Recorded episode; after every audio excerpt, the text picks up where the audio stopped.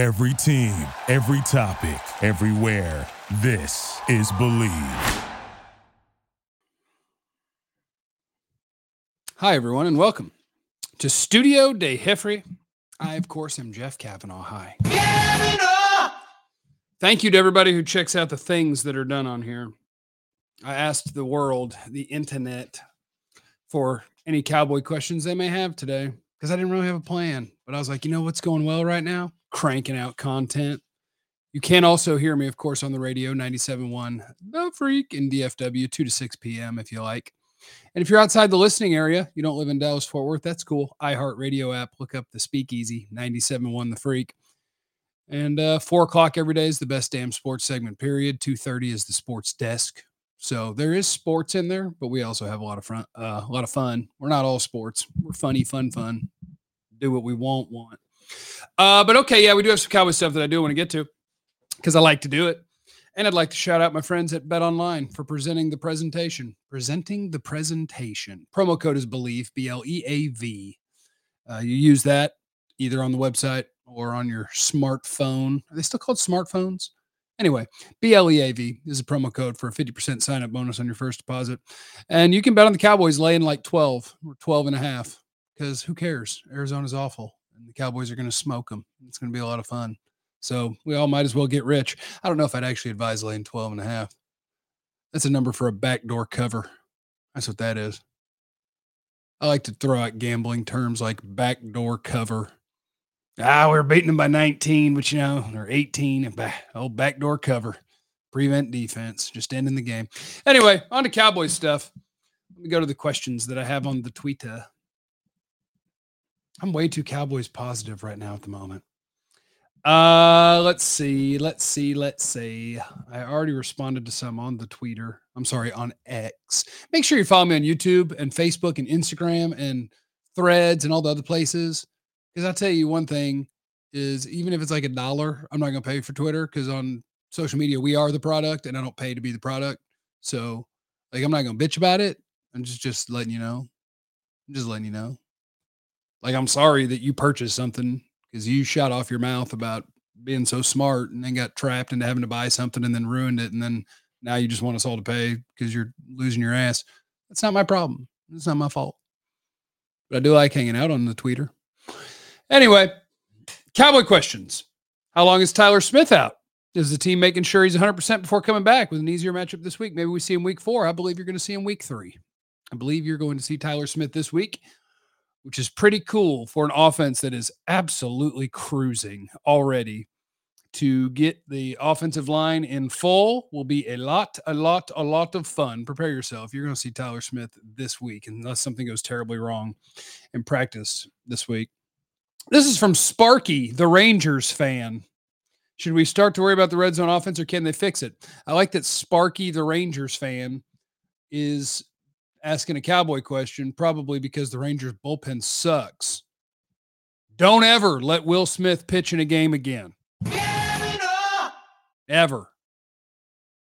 Bring up Jack Leiter. I don't care. Anybody. Anybody. Stop putting in dudes that have failed over and over again. Anyway, the red zone offense. No, I'm actually not worried about the red zone offense at all. So here's what's happening with the red zone offense. In week one, they were great. Uh, in week two, what was week one? Three of four. Week one was great. Week two, you played a different opponent. And this is just when the head coach is calling plays. What happens is you no longer lean completely on what is the play we make to, in theory, maximize our points. Mike McCarthy instead is calling plays for how are we going to win this game? And the answer against Zach Wilson's Jets is on fourth and two. We kick a field goal to go up two scores because he ain't going to catch up. And then the next drive down, guess what? Fourth and goal from the two or three. We kick a field goal to go back up two scores because he ain't going to catch up. Uh, I think they're fine. Dak missed a throw to Ferguson. That's one play. Um, your offensive line isn't doing a great job of run blocking at the moment. Tyler Smith can help that. They have their moments. They also have their down moments. And part of that is because you don't have a complete offensive line at the moment. Red zone offense is going to be fine. Everything about the offense is fine. There is no problem with the offense. Now, if you want to ask about individual players, as I did have happen on the Twitter, um, let's see. We'll go with Sergio's question. How much do you think not having a bigger back in goal line situations hurts this team? Zero. Like I think Rico Dowdle runs with really good power. Tony Pollard runs with good power and is evasive. Deuce Vaughn is evasive and low to the ground. I don't think you have a running back problem at the goal line. Just like a year ago, if you go to third and fourth down with two yards or less to go and you say which running back had the best success rate in those situations, the answer was Tony Pollard, not the guy you're thinking. The answer is Tony Pollard. So don't be fooled into thinking you have to be a big guy to be able to convert short. What you have to be is a good runner. And they have good runners. They're better at running back this year than they were last year. I love what I've seen from Rico Dowdle so far. He looks good. I love what I've seen from Deuce Vaughn, other than one little stumble bobble that cost you a first down. Um, they got a great group of running backs. I love it. I love it. Don't worry about it. Don't worry about the red zone stuff. Don't worry about it.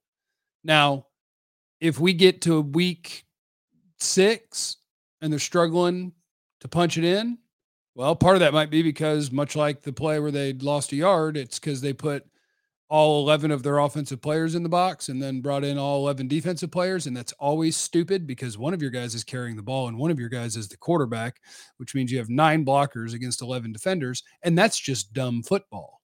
You should never call that. You should never line up like that. Uh, but I wouldn't worry about that. That was one play. Dak missing a throw was one play.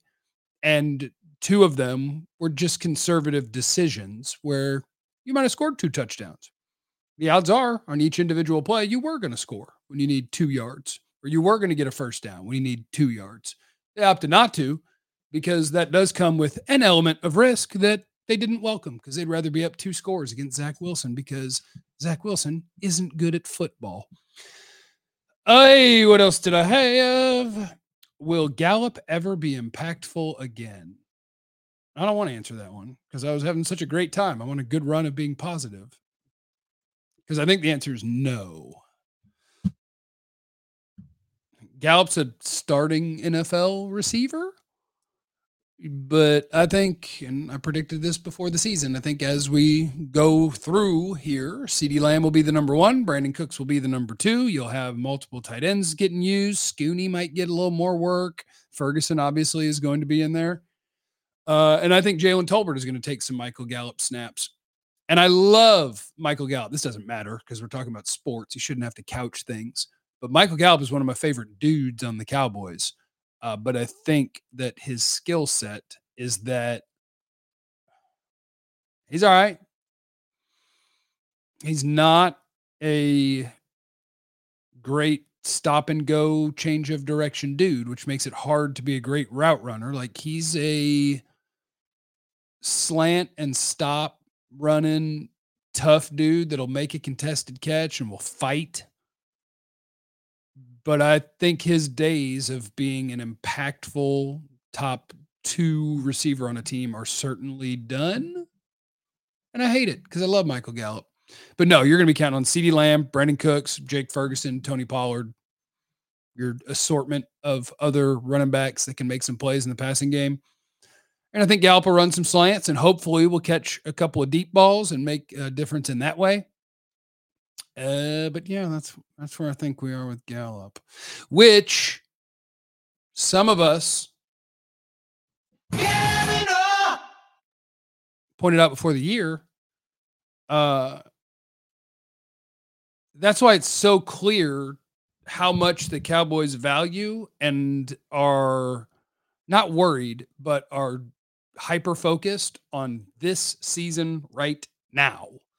Because normally Michael Gallup's contract is not one that they would have used for a restructure to move money back and make it harder to uh, get away from his contract later as a guy who makes a bunch of money. Normally, that's not the sort of contract that they move around. They move around the ones of guys that they think are going to be here long term Tank and Zach and Tyron and Dak the Gallup one actually caught me a little bit off guard because I was like, I think there's a decent chance after this year you'd like to get away from him. And this makes it to where you have to eat more money if you do that. Not that you can't do it, Uh, but I was a little bit surprised they did it, and I thought it said a lot that this is as all in as the Cowboys go, is what this season is about. And so far, so good. Let me see. Let me see. Let me see. Let me see. Let me see. Do you think this Texas Coast offense is better suited for playoff football than last season's offense? Uh, so far, this offense is better suited for everything on planet Earth. Um, what what'll be better suited for playoff football will be that you will have more guys that have a chance to make plays on offense. Last year, you lost to the 49ers because you scored 12 points. And part of that, sure, put it on the quarterback. That's fine. They didn't protect well. They had one wide receiver that had a chance to get open, and they had one other offensive weapon, and his legs snapped in half in the first half. So they were down to one dude. It was CeeDee Lamb. That's it. In a world where you have Pollard, the running backs behind him have more juice. You have more varied ways of doing things where you're going to toy around with a fullback and multiple tight ends and Brandin Cooks to stretch the field. I don't think the big difference is going to be the Texas Coast offense I think the big difference is going to be the number of guys you have that can make plays. Because here is my prediction for week five when they play the 49ers. Not stopping the run or whatever people wanted to complain about when they lost to the 49ers, that is not what cost you a playoff game. Sure, Christian McCaffrey had one big run that you're like, oh man, I wish he didn't make that big run. They scored 19. If they score 19, they will not beat the Cowboys in week five. That won't work. 19 ain't going to get it. And it'll probably be harder to get to 19 than it was a year ago. But I do like an offense where the emphasis is on how quickly can we create some sort of separation? How quickly can we get through our reads? How quickly can we get the ball out and not give you an opportunity to get to our quarterback? That's good. We like that. How many more seasons before we start talking about Micah being the best Cowboys defensive player ever? Those are confusing arguments because Micah's already the best Cowboys defensive player ever. Well, Deion. Um,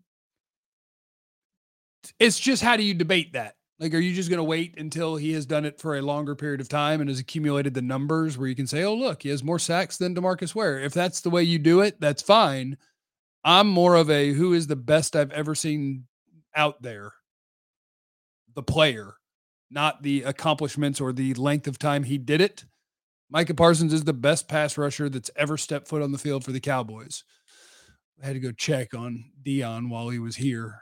Uh, because my God, what a stud. The greatest athlete of all time. Right?